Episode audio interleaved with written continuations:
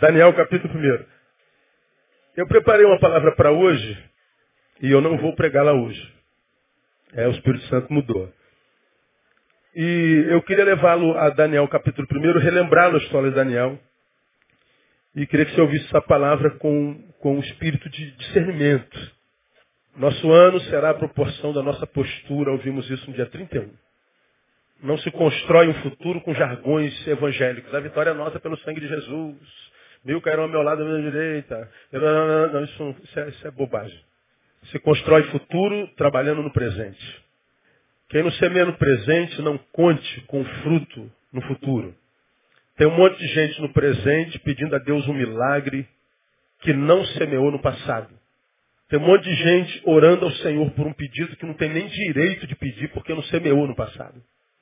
E em grande escala não recebe o que Deus tem e poderia dar. E não recebe porque Deus é mau, porque Deus não quis, porque Deus é mesquinho, é porque não se preparou para aquele dia.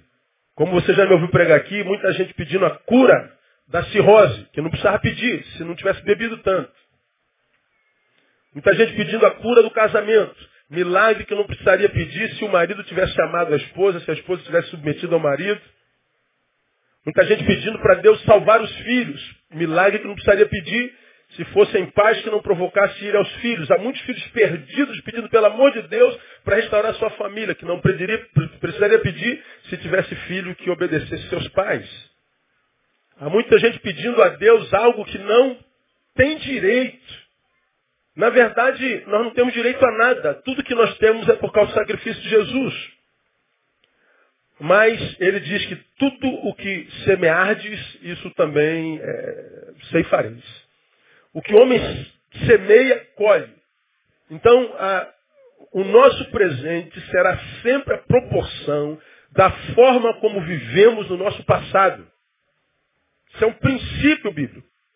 Então, a, a gente entra com muita esperança em 2015, a gente entra profetizando, mas a gente tem que ir além do discurso, a gente tem que ir além do jargão.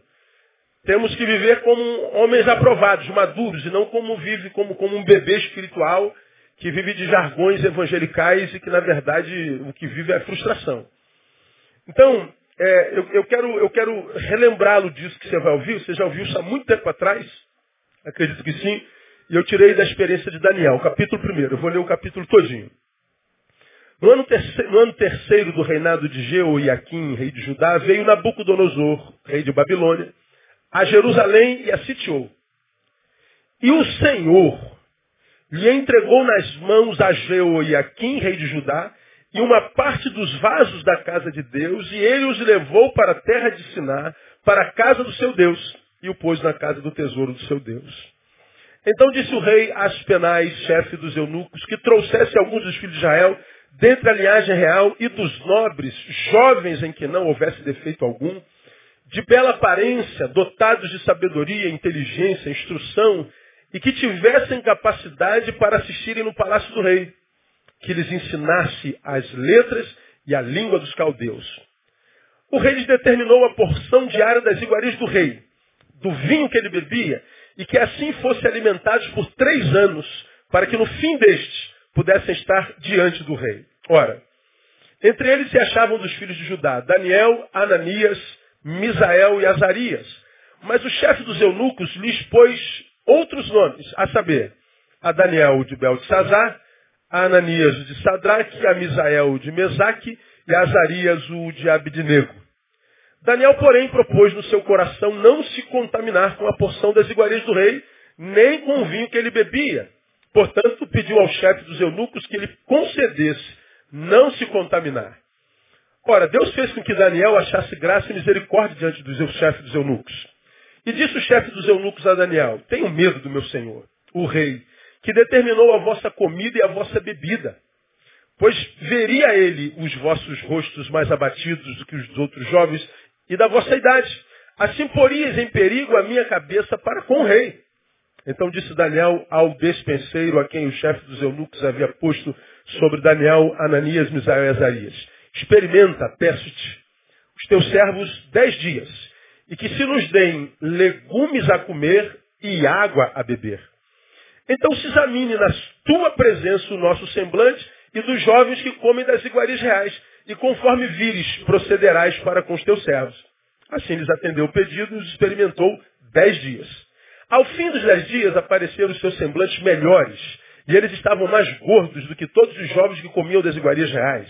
Pelo que o dispenseiro lhe tirou as iguarias e o vinho que deviam beber e lhes dava legumes. Ora, quanto a esses quatro jovens, Deus lhes deu o conhecimento, a inteligência em todas as letras, em toda a sabedoria, e Daniel era entendido em todas as visões e todos os sonhos. Ao fim dos dez dias, ao fim dos dias, depois dos quais o rei, o rei tinha ordenado que fossem apresentados, o chefe dos eunucos os apresentou diante de Nabucodonosor. Então o rei conversou com eles. E entre todos eles não foram achados outros tais como Daniel, Ananias, Misael e Azarias por isso ficaram assistindo diante do rei. E em toda matéria de sabedoria e discernimento, a respeito da qual lhes perguntou o rei, este os achou dez vezes mais doutos do que todos os magos e encantadores que havia em todo o seu reino. Assim Daniel continuou até o primeiro ano do rei Sírio. Amém, amados? Vamos nos situar na história. Joaquim, Jeoiaquim era rei em Judá estava diante do mais poderoso inimigo que Judá e Israel já tiveram. Nabucodonosor, rei de Babilônia, que vinha conquistando tudo naquele tempo. Chegaram a Jerusalém, cidade santa, onde habitava o povo de Deus.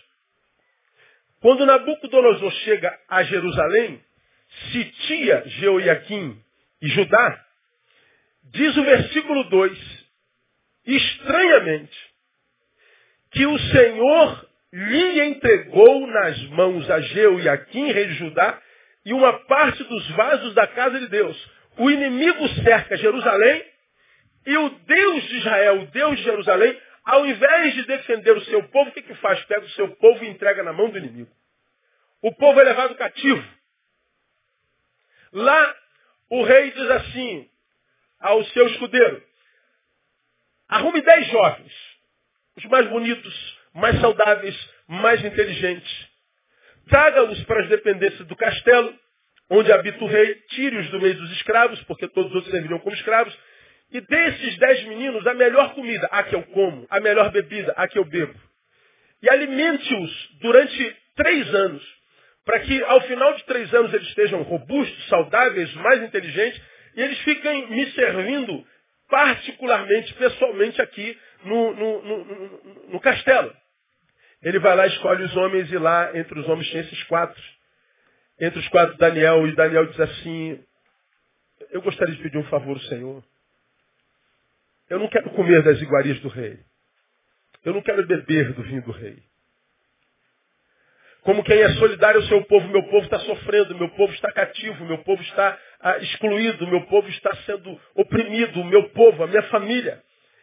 Eu não quero, eu não quero, sabendo da realidade da minha, da minha geração, do meu povo, comer o melhor que tem na mesa do rei. Eu lhe peço, me dê legume e água. Eu não quero comida de rei, eu não quero sentar à mesa do rei, eu não quero a bebida do rei, eu não quero a glória do rei, eu quero legume e água. As penais dizem assim, cara, mas se eu fizer isso para você, embora tenha gostado de você, ao longo de três anos vocês vão estar magrinhos, vocês vão estar raquíticos. O rei vai perguntar por que vocês estão assim, quem vai pagar sou eu. Ele falou, não, eu te garanto que não vai ser assim. Nos alimente, é, faça um teste por dez dias, nos dê legume e água. E alimente todos os outros com a melhor comida que há no, no, no reinado. E depois de dez dias, se a gente estiver mais magro, então você, então, a, a gente nos obriga a comer o que o rei come. Vamos fazer um teste de dez dias. Ah, tudo bem. Depois dos dez dias, os quatro que comeram legume e água estavam mais robustos, mais saudáveis, viçosos, gordos, do que aqueles que comeram a melhor comida do rei. E aí o, o, o, o funcionário lá do rei diz assim, então tá bom, vou deixar vocês durante esses três anos comendo legume e água. E durante três anos comeram legume e água. No final dos três anos, diz o texto que eles eram os mais esbeltos, os mais belos, os mais bonitos, os mais saudáveis, e diz que Deus os abençoou com toda sorte de inteligência, de ciência e saber, e não havia no reino ninguém que se comparasse a esses quatro meninos que se alimentaram de legume e água durante três anos. Bom, nós conhecemos essa, essa, essa história.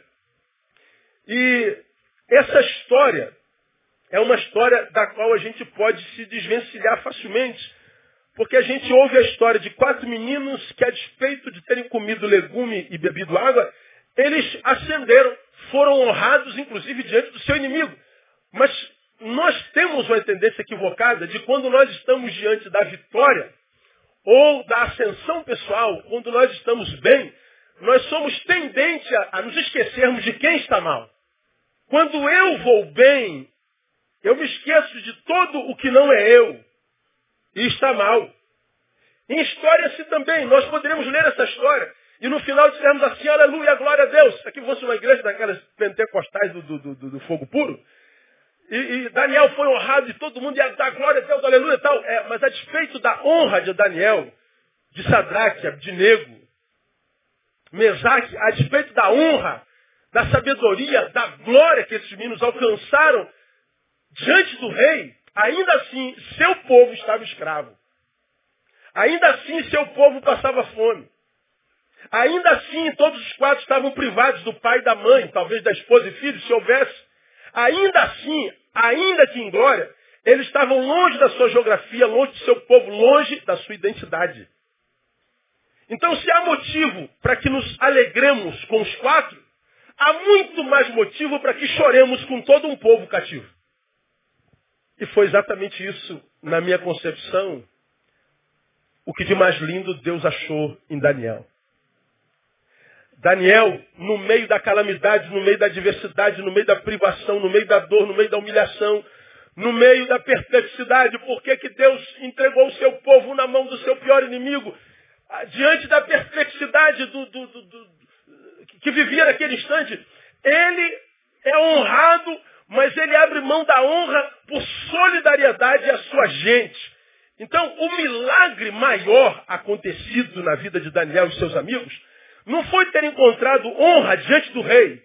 Foi, a despeito da honra diante do rei, não, perder, não ter perdido a solidariedade para com a sua gente. Esse é o grande milagre. Não é estar sentado à mesa do rei, o que a maioria dos crentes, principalmente das prosperidades, buscam hoje. A glória não está no lugar onde ele está, mas saber que no lugar onde ele está, ele não se corrompeu. Ele não abriu mão das suas origens, ele não se esqueceu de onde veio. Ele está aqui cheio de razão pessoal para sorrir, mas ainda assim não sorria, porque ele tinha lágrimas no coração por causa da ligação que ele tinha com o seu povo, com a sua gente. Ele está dizendo, eu estou vivendo uma vitória mentirosa. Porque não há vitória que venha de Deus que me faça bem, mas que esse bem que me foi feito não seja esparramado na vida de alguém. Eu não posso celebrar uma vitória que é só minha. Esse é o espírito de Daniel. Um espírito de solidariedade, um espírito maravilhoso, um espírito que, que alegra certamente o coração de, de Deus. É, é, é uma calamidade está diante dele, estilhaços por toda a cidade e reinados, mas ele conseguiu ascender. Ele acende e diz, eu prefiro não me contaminar com aquele que oprime meu povo. É uma excelente oportunidade para mim, mas eu não quero me contaminar com ele. Ele continua sendo solidário, porque ele está ainda ligado à sua geração, ele está ligado ao seu povo. Ele é um servo de Deus conectado. E um servo de Deus conectado, a despeito do lugar onde esteja, ele sabe que não existe só para ser realizado nos seus desejos, mas ele existe para cumprir uma missão em nome do Deus que o salvou. Foi o que eu preguei domingo passado, citando Ariovaldo Ramos. Ariovaldo Ramos disse na semana passada, eu citei no dia 31, que quando a gente encontra o Evangelho, a gente não encontra ah, uma satisfação de desejo. A gente encontra uma missão. Infelizmente, e eu, eu acrescentei ao que Ariovaldo Ramos disse, nós temos transformado o Evangelho numa fonte de realização de desejos. Nós nos encontramos no Evangelho e jogamos ah, diante de Deus os nossos desejos, os nossos planos, os nossos projetos. E quase sempre os nossos projetos são só nossos. De mais ninguém. Geralmente os nossos desejos são só nossos. Nós nunca, ou quase nunca, é claro que eu não estou falando em totalidade, mas em maioria quase que plena, maioria plena, não é totalidade, A maioria de nós nos apresentamos diante de Deus com a nossa lista de pedidos e jogamos diante dele, diante do Evangelho, e dizemos, satisfaz o nosso desejo. E aí, nós somos ensinados em muitas igrejas que basta jogar uma moedinha na fonte do desejo, né? Dá uma ofertinha e na fonte dos desejos, os teus desejos são realizados. Só que no Evangelho a gente não encontra uma fonte de realização de desejos. A gente encontra uma missão. Quem encontra uma missão achou uma razão para viver. Descobriu para o que nasceu. A gente não encontra felicidade na vida quando o nosso desejo é realizado, porque por mais que desejos sejam realizados em nós, nunca, em hipótese alguma, teremos nossos desejos realizados todos. Nós somos um ser que tem um buraco dentro, que não há nada que a gente jogue dentro que seja suficiente para tapá-lo. O que nós precisamos é de significância. O que nós precisamos é de utilidade. O que nós precisamos é vencer, como eu tenho pregado, precisamos todos, a inércia. É saber que eu sou parte do plano de Deus e que eu posso ser útil a um Deus que não precisa de mim. Acordar todo dia e não ter o que fazer deve ser agonizante, agoniante. Acordar e não ter aonde ir. Acordar e não ter obrigação, não ter nada escrito na agenda. Acordar e saber que você não tem função no dia, no caminho. Isso é bom por um tempo. Porque, como eu já falei, a gente precisa parar um tempo para poder fazer por muito tempo. E por que, que a gente precisa fazer? Porque é no fazer que a gente encontra significância. Para que serve um padeiro que não faz pão? Para que serve um pedreiro que não faz muros? Para que, que serve um professor que não dá aula? Para que serve um enfermeiro que não cuida?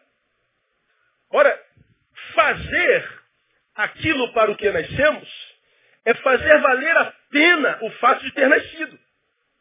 Porque se eu não faço aquilo para o que eu nasci, nascer terá sido um castigo. Por que, que você acha que tem tanto suicídio? Por que, você acha que tem tanta gente que diz que a vida não presta, que a vida não vale nada? Simples. Porque a sua vida não é ponte de lugar algum a qualquer lugar. A nossa vida só encontra sentido, você já ouviu isso em algum lugar? Quando a gente ajuda a dar sentido à vida de alguém. É esse espírito que eu tenho pedido a Deus para nós desse ano. O espírito Daniel. Irmãos, eu rodo o Brasil inteiro. E converso com meus colegas pastores. É, dá pena. É difícil achar um, um colega saudável. É impressionante como as emoções estão no lixo, a família está acabada, como o câncer nos está carcomendo, como a depressão, como a angústia, como as brigas internas adoecem a alma, como a esposa está feia, como, como, como, como a vida se desfugiu. Como eu tenho empregado esse Brasil afora, você me viu pregando aqui, não há um lugar nesse país onde a gente esteja que em conversando sobre a igreja evangélica, alguém diga assim, cara, que bênção é a igreja evangélica brasileira nesse tempo. Que bênção é ver no que a igreja evangélica se transformou. Que orgulho é ligar a televisão e ver os programas evangélicos. Que bom ver a união dos pastores da televisão. Como o Macedo ajuda o Valdomiro. Como o Valdomiro fala bem do RR. Como o RRR é, é, é parceiro do Malafaia. Como esses são amigos. Como é bonito ver essa amizade. Um querendo comer o fígado do outro. Eles dão imagem à igreja evangélica brasileira e a imagem que a igreja tem no Brasil é terrível. Os maus testemunhos em todo canto, na televisão fora dela. Se não mau testemunho, igrejas pecadoras. Pecadoras porque aquele que sabe fazer o bem e não faz, comete pecado. Quando a igreja existe para si mesmo, não para a cidade. Quando a igreja existe para si mesmo e não para a sua rua. Quando a igreja existe para si mesmo e não para o seu bairro. Essa igreja é uma igreja pecadora, porque ela pode fazer o bem e não faz, a não ser a si mesma. Pecadora porque, como você tem aprendido aqui, diz possuir uma fé, mas o único beneficiário dela é ele mesmo. A maior questão da sociedade brasileira a respeito da igreja é para que que igreja existe? Igreja evangélica serve para quê? Qual é a utilidade dela nessa nação? E por que essa questão pulula o imaginário da sociedade contemporânea? Porque nós estamos retirados para nós, sentados à mesa do rei, completamente em grande escala, desconectado da realidade da nossa nação, que vive um dos piores momentos da sua história. Irmãos, as, as previsões da economia brasileira para esse ano são sinistras. Começamos o ano, já aumentou tudo. Alguns direitos do trabalhador já estão sendo tirados. Nossa presidente, por quem a gente tem que orar e não amaldiçoar, não tem mais a maioria no Congresso. O mundo está em chamas, guerra por todos os lados, dores, agonias. A sociedade composta por sujeitos acometidos por toda sorte de adoecimento.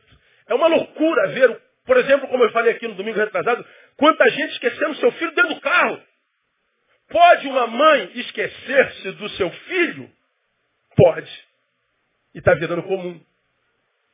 São sinais que vão revelando no que nós estamos nos transformando. E a pergunta que eu faço a Deus, como pastor de igreja, é sempre a mesma. Deus, será que a gente existe para a gente? Será que nós existimos para justificar a própria existência? Será que nós hum, estamos para aqui, eh, sentados à mesa do rei, para engordar? Para vermos nossos desejos satisfeitos o tempo todo, quando o mundo está acabando?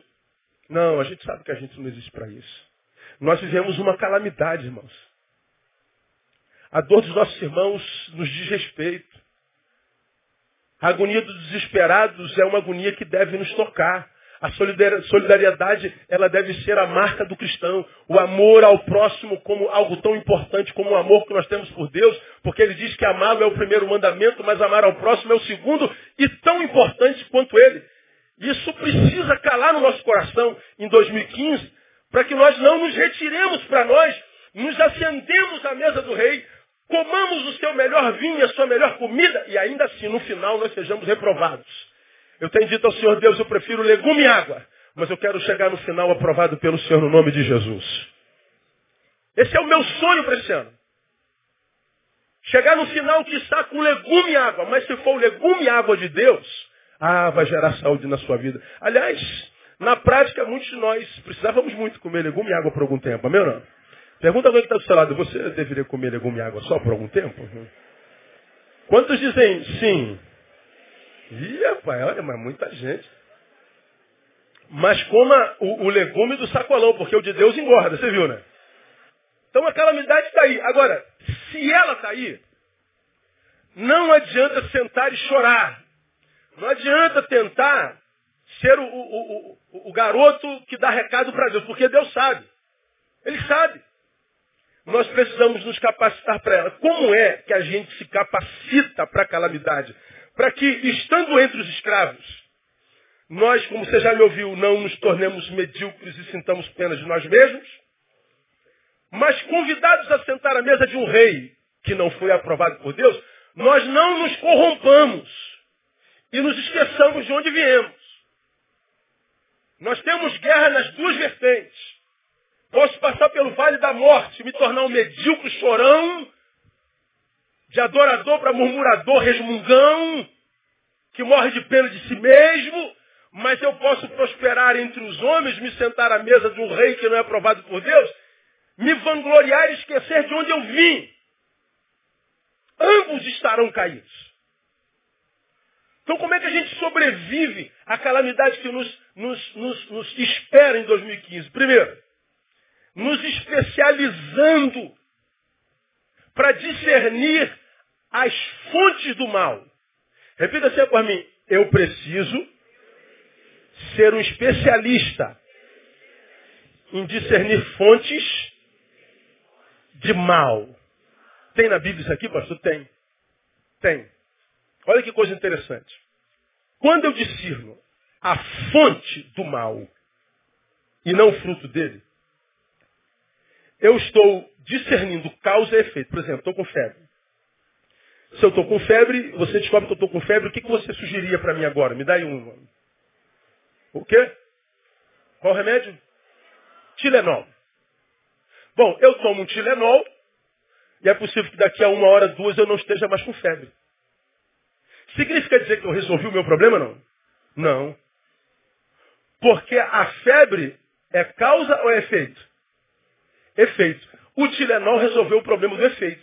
Mas a causa, eu posso estar com câncer. Eu posso estar com inflamação em algum outro lugar. E não adianta eu tomar Tilenol para câncer, ele vai matar minha febre por hora. Mas quando acabar o efeito de Tilenol, a febre volta e pior. E porque eu não tratei a causa, não ataquei a causa, só ataquei, ataquei o fruto, o efeito, eu retardei no ataque na causa, porque eu não senti mais os efeitos do fruto, a causa se amplificou, ela piorou. Aí daqui a, a algumas horas, a febre vem com mais poder. Aí eu tomo um Tilenol, já não serve mais, eu tenho que tomar dois. Resolveu. Por hora, a questão do efeito. Mas eu ainda não cuidei da causa. A causa é câncer. E porque eu vou retardando discernir a fonte do mal, eu vou atacando só o fruto, imaginando que agora eu estou bem. Não. Você só está retardando a tua desgraça.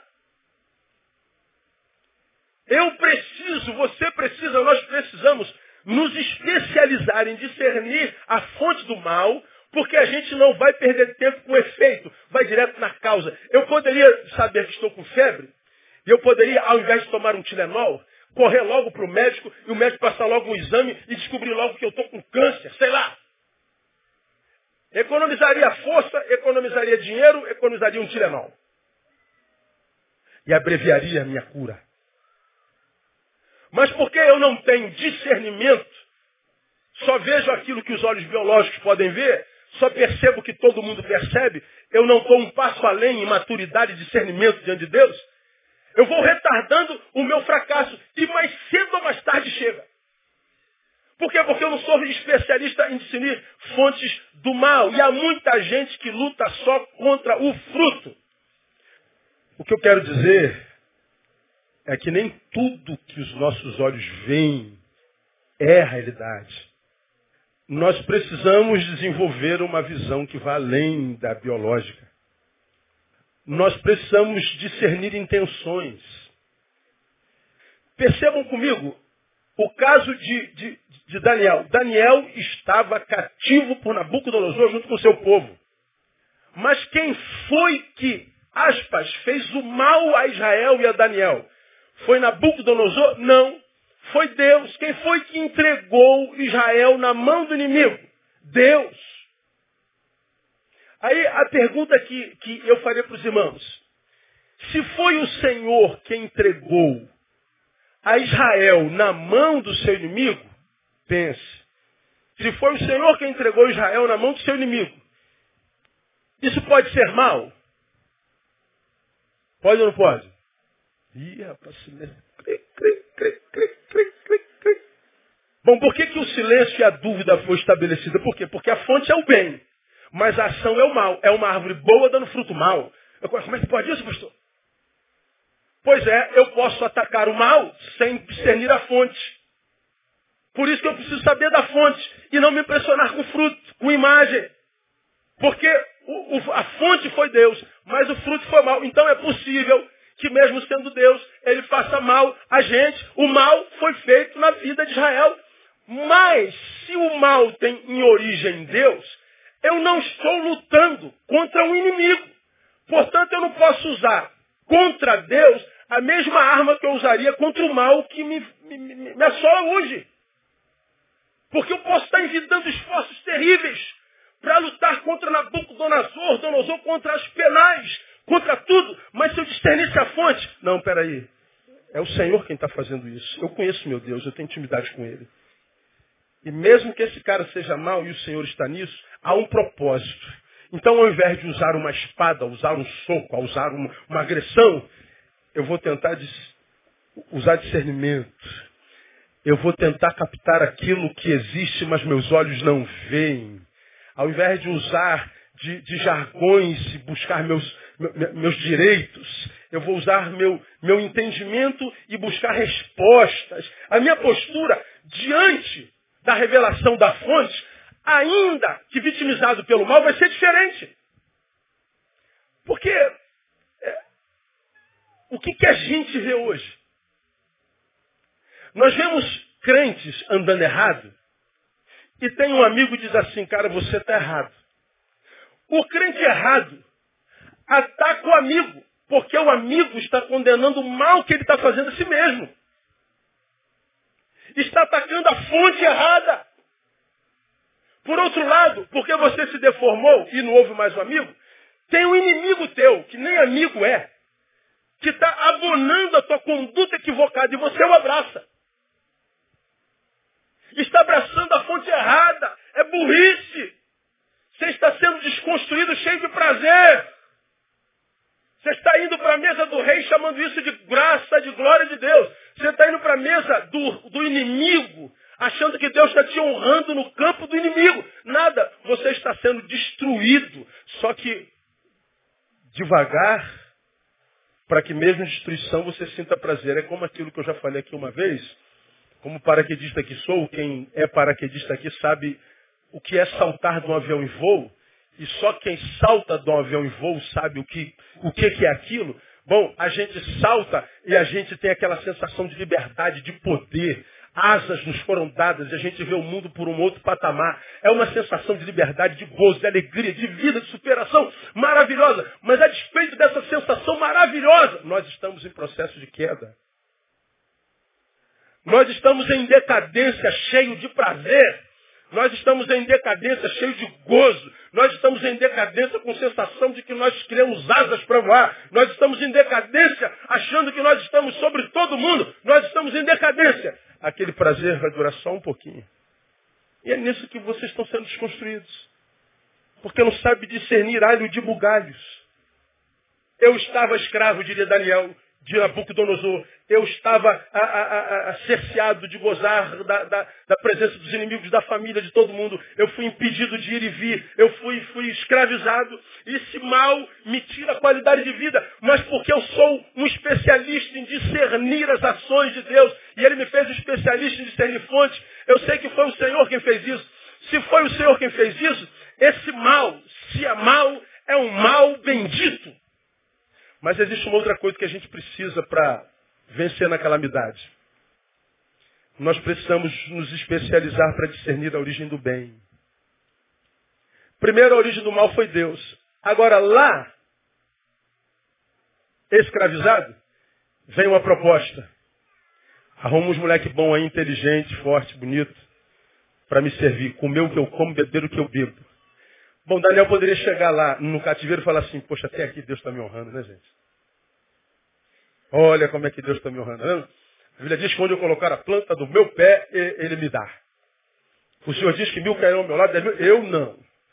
A Bíblia diz que eu sou muito mais do que vencedor por aquele que nos amou. Veja, meu povo inteirinho, escravizado, mas Deus me tira do meio do meu povo e me coloca para servir ao rei. Olha como que Deus me honrou, mesmo no cativeiro. Bom, Daniel não se impressionou com a honra do cativeiro, porque ele soube discernir a origem do bem. O bem que lhe alcançou no momento mais duro da vida, qual era a fonte dele? Era Deus? Não, era o inimigo. O mal que me chegou à fonte era Deus. E o bem que me chega à fonte é Nabucodonosor. Porque ele discerniu a fonte do bem, era Nabucodonosor, ele diz assim, eu prefiro não me contaminar. Eu prefiro não me render essa glória. Eu prefiro não me render esse conforto. Eu prefiro não me render essa fama. Eu prefiro não me contaminar com isso que está aí. Porque isso que está aí, embora seja desejo do coração humano, inclusive meu, a fonte não é Deus. Se em Deus o mal é bendito, em Nabucodonosor o bem é maldito. Então nem tudo de ruim que acontece conosco é mal e nem tudo que é bom é bom. Nem tudo que acontece a nós enquanto adversidade é obra do diabo, pode ser de Deus. E nem tudo que acontece conosco em termos de prosperidade é Deus, pode ser Nabucodonosor. Agora, quem é, irmão? Que continua sendo quem é, continua sendo honrado por Deus, continua sendo alvo da aprovação de Deus. É aquele que sabe discernir as fontes do bem, é aquele que sabe discernir as fontes do mal, é aquele que não se impressiona com o agora tão somente, é aquele que não se impressiona com efeitos, com frutos, é aquele que não se vende para fruto algum. Por quê? Porque ele tem uma missão. Ele existe para honrar o nome do seu Senhor. Acabei de citar Jó. Então acredita, minha ovelha, você vai entrar em 2015 e você vai ver portas sendo abertas para você. Com, com todas as iguarias do rei. Mas antes de você entrar nessa porta e cair de boca, tenta discernir de onde está vindo isso. Porque se você perceber que isso tudo não vem de Deus, escolha o legume e a água. Escolha a adversidade. Deus vai honrar você. No final, é você quem ganha. A Bíblia diz que melhor é o fim das coisas. Mas vocês também encontrarão em 2015 portas sendo fechadas, batendo na cara. Vocês vão ver abandono, vocês vão ver deserto, vocês vão ver vale de sombra da morte. Mas não se impressionem, porque até de vale da sombra da morte, Ele é Senhor. E é exatamente lá que aquele que é nosso pastor não nos falta, porque Ele é o pastor do vale da sombra da morte. Discernimento. Precisamos nos tornar especialistas. Você, minha irmãzinha, que está aqui subindo pelas paredes atrás de um homem. Vão aparecer príncipes no teu caminho. Que vão ter aparência de anjo. Mas que vão ser demônios disfarçados. E que você vai achar que, que, que valeu a pena. E vai valer a pena. Vai valer a pena mesmo. Porque o Senhor caprichou. É um demônio. Mas você está tão centrado em si mesmo, nos seus desejos e necessidades, que você se esquece das fontes. E aí entra no relacionamento que vai te adoecer mais ainda. E vai te deformar de tal forma que quando o homem de Deus chegar, ele nem vai te reconhecer. Serve para os homens também. Quem está entendendo o que eu estou pregando? Eu estou entendendo, pastor. Essa palavra é grave, irmão. Você vai encontrar amigos, gente boa, sangue bom. Mas ele vai com palavras desconstruindo o que Deus já construiu em você. Ele vai desconstruindo imagens de pessoas fonte na tua vida. Gente que te alimentou, te ajudou a ser quem você é. E ele vai desconstruindo as tuas fontes. Porque ele fala bem, porque ele é simpático, porque ela é simpática, porque ela paga tuas contas, porque ela parece ser de Deus, mas ela está tapando os teus poços. E se não tiver discernimento, vai ser uma presa fácil. Temos que saber discernir não só o mal e o bem, mas as fontes deles. Porque em Deus o mal é bendito, mas em Nabucodonosor o bem é maldito. É melhor o legume e a água de Deus do que os manjares do rei. É assim que a gente vence no tempo da calamidade. Quem são os que vencem no tempo da calamidade? Termino. São os que não abrem mão do fim por não suportarem a realidade do meio. Os que vencem são os que não abrem mão do fim por não suportarem a realidade do meio. Ah, no versículo 15, você vê dito assim, ao fim de dez dias, apareceram seus semblantes melhores e eles estavam mais gordos do que todos os jovens que comiam das iguarias do rei. Ao fim de depois de três anos, eles estavam muito melhores do que aqueles que comeram tudo que era do rei. Ou seja, bom, eu hoje tenho legume e água, mas eu estou focado no final de três anos. E você está caminhando na tua geração, um monte de gente forte, gorda, malhada. Todos com foto de vitória. Todos com postes de vitória. Todos curtindo a vida doidado. E você só no legume e água. Todo mundo curtindo a vida doidada. E você só no deserto com legume e água. Aí o que, que acontece com os crentes que vão ficando pelo caminho? Por causa do meio, abrem mão do fim. Não abra mão do que você tem, ou que Deus tem para você lá na frente, por causa que você está vivendo agora. A proposta era qualificação da vida dos jovens escolhidos. O que Daniel discutia eram os meios. Eu quero ser gordo, sim. Eu quero ser forte. Eu quero ser inteligente. Eu quero ser é, versado na, na, nas visões e tudo mais. Mas eu não quero ser através da Nabucodonosor, não. Me deixa com água e pão. Me deixa com água e legume. Ele não abre mão do fim. O que ele rejeita são os meios. Ele se propõe, ele propõe não se contaminar com as iguarias do rei. Essa riqueza que eu tenho no castelo é produto da, da, da, do abuso sobre o meu povo. Isso é produto de injustiça contra o meu povo. Eu não quero me contaminar com isso, embora eu deseje muito. Deus, eu fico com legume e água. Porque parecia que ele conhecia Eclesiastes, é melhor o fim das coisas. Vai rindo de mim, porque eu estou com legume e água, você está com picanha e, e Coca-Cola com limão. Vai rindo de mim porque você está com a modelo e eu estou com essa magrelinha aqui. Vai rindo. Vai rindo porque você está com esse musculoso aí e eu estou com esse magrelinho aqui. Vai rindo. Zomba de mim mesmo. Zombe quando você pode. Porque melhor é o fim das coisas. É como acaba que conta. Vamos ver onde a gente vai estar daqui a cinco anos. Vamos ver onde a gente vai estar daqui a dez anos. Quantas pessoas, irmãos, já zombaram de você, já zombaram de mim, já zombaram de nós. Falam tudo o que querem, deixam de falar. E vão jogando praga, maldição, produto de inveja. E vão fazendo tudo o que querem. Onde estão? Aonde estão? E Deus nos tem honrado ao longo desses anos todos como igreja nesse lugar, no nome de Jesus. Uma igreja que a gente tem orgulho de, de ser e, e, e da mesma pertencer. Uma igreja que Deus usa para abençoar a nação uma, uma, uma, uma honra que Deus nos tem dado de ser igreja para a nação brasileira. E a gente vai, a despeito do que dizem, vão continuar dizendo, e vão continuar falando mal de você, e vão continuar odiando você, vão continuar criticando você. Não, não, não, nem Jesus conseguiu agradar todo mundo, mas Jesus, mesmo a despeito das lutas, das injustiças, ele tinha um propósito. O meu propósito é a cruz, o meu propósito é a vontade de meu Pai. E ele vai sendo humilhado até a cruz. E na cruz ele é zombado por tudo, por todos. Satanás pensa que o derrotou.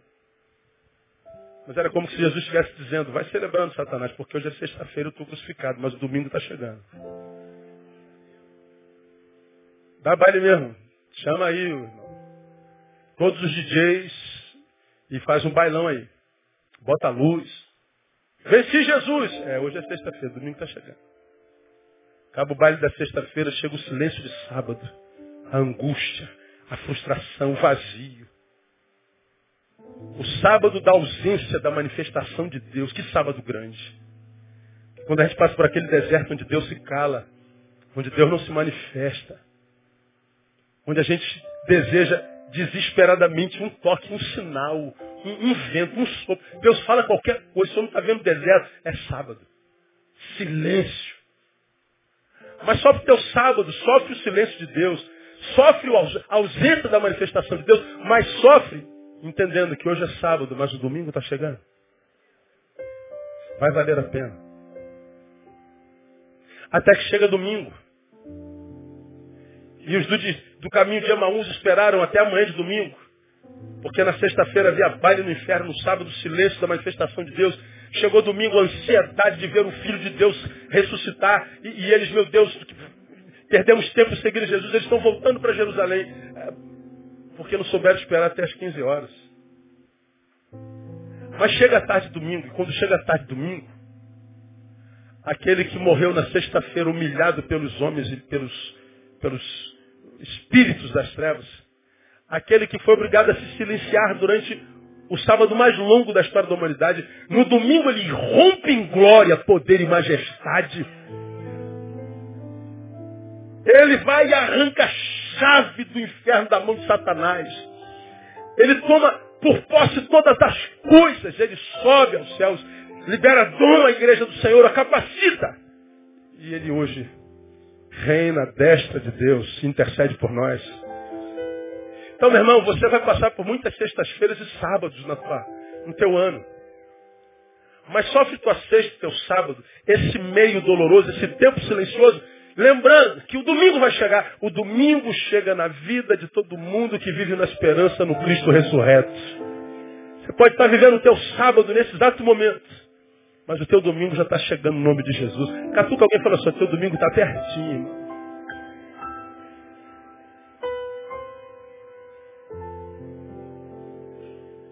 Eu tenho dito ao Senhor, nos meus, nas minhas anotações para 2015, os meus alvos para 2015, eu tenho dito, Senhor, eu não vou abrir mão do domingo por causa de sexta e sábado nenhum. Me capacita, Deus, para discernir as fontes. Quando chegar aquela pessoa perto de mim, dá um abraço apaixonado e dizer, meu pastor amado. Me, diz, me dê capacidade para saber se essa fonte é tua. Ou se dentro daquela voz, daquele corpo, tem uma inveja maldita, tem uma intenção contrária. Mas me ajuda a discernir naquela pessoa que nunca me deu um abraço na vida, nunca chegou perto de mim porque treme. Mas me permita olhar nos seus olhos e discernir o seu amor. a sua parceria, Deus. Me ajuda, Deus, a discernir quando chegar aquele empresário generoso. Eu tenho um milhão para o Instituto Casa Viva. Mas assina um chequinho, um recibo de um milhão e meio. Me ajuda a discernir o espírito desse maldito. Mas me ajuda a receber com gratidão aquela irmãzinha que vem dar 10 reais. Mas que está dando o melhor que tem com o seu coração. E me ajuda a recompensá-la com o meu abraço, com o meu carinho, com o meu obrigado. Ó Deus, me ajuda a não me pressionar com os frutos, nem de maldade, nem de bondade. Me dê capacidade para discernir fontes. Porque só discernindo fontes a gente chega ao final com glória. Porque senão, meu irmão, você é mais um que vai entrar na fila dos que estão ficando pelo caminho. O número vai ser cada vez maior. Frequente. É só você olhar para o lado no início do ano. Chega no meio do ano, procura para você ver se vai estar aí. Vão ficando. E o culpado é sempre quem está do lado de fora dele. Nunca o espelho. Só o que está do lado do espelho, nunca o espelho. Sempre. Bom, independente de quem seja culpado, se ficou pelo caminho, irmão, foi desconstruído. Eu não quero saber de achar culpados, eu quero permanecer no caminho. Eu queria muito que nesse caminho chamado 2015 vocês estivessem comigo. E que como nós estamos juntos há 22 anos, nós caminhamos, caminhamos por quantos anos o Senhor nos permitir. Mas desde que nós caminhamos em vitória, mas sem se esquecer dos nossos irmãos que não estão nela. Que nós prosperemos, mas sem esquecer daqueles que não têm a bênção da prosperidade. Que nós nos assentemos à mesa do Rei dos Reis. E ainda que haja nessa mesa legume e água, comemos com gratidão. E não nos esqueçamos de gente que nem legume tem. Que nós sejamos fortalecidos na fé, mas uma fé que não faça de mim, de você, os únicos beneficiários dela, mas que faça de nós canais. Porque os dias que nos esperam serão dias difíceis. Mas e daí? Se o nosso general é Cristo. Os inimigos que vamos enfrentar esse ano são poderosos. E daí? Nós somos alistados no exército de Deus. E o nosso general é Jeová de Sebaô. Há muitos traidores entre nós. E daí? Se quem separa joio e trigo é ele mesmo. O que nós temos que fazer não é nos, nos, nos preocupar com traidores, com joio. É, o que a gente tem que fazer é trabalhar para que a gente continue trigo. A nossa luta, irmão, é para que a gente lute, para que permanecemos um daqueles dois ou três que ainda se reúnem em nome de Jesus de Nazaré. Porque são dois ou três, é minoria sempre. Faça parte dessa minoria. Digam o que disserem de você. Façam o que fizerem. Sinta a dor. Independente do poder do mal que chegue. Discerna. Discerna. Porque é no discernimento que a gente encontra permanência. Quero encontrá-los todos. Se não todos, a maioria de vocês, dia 31 de dezembro de 2015 e que a gente olhe para trás e diga assim, mais uma vez, Senhor, nosso ano está marcado pela tua presença e pela tua manifestação. Obrigado, porque o Senhor é bom e a sua misericórdia dura para sempre. Vamos aplaudi-lo forte.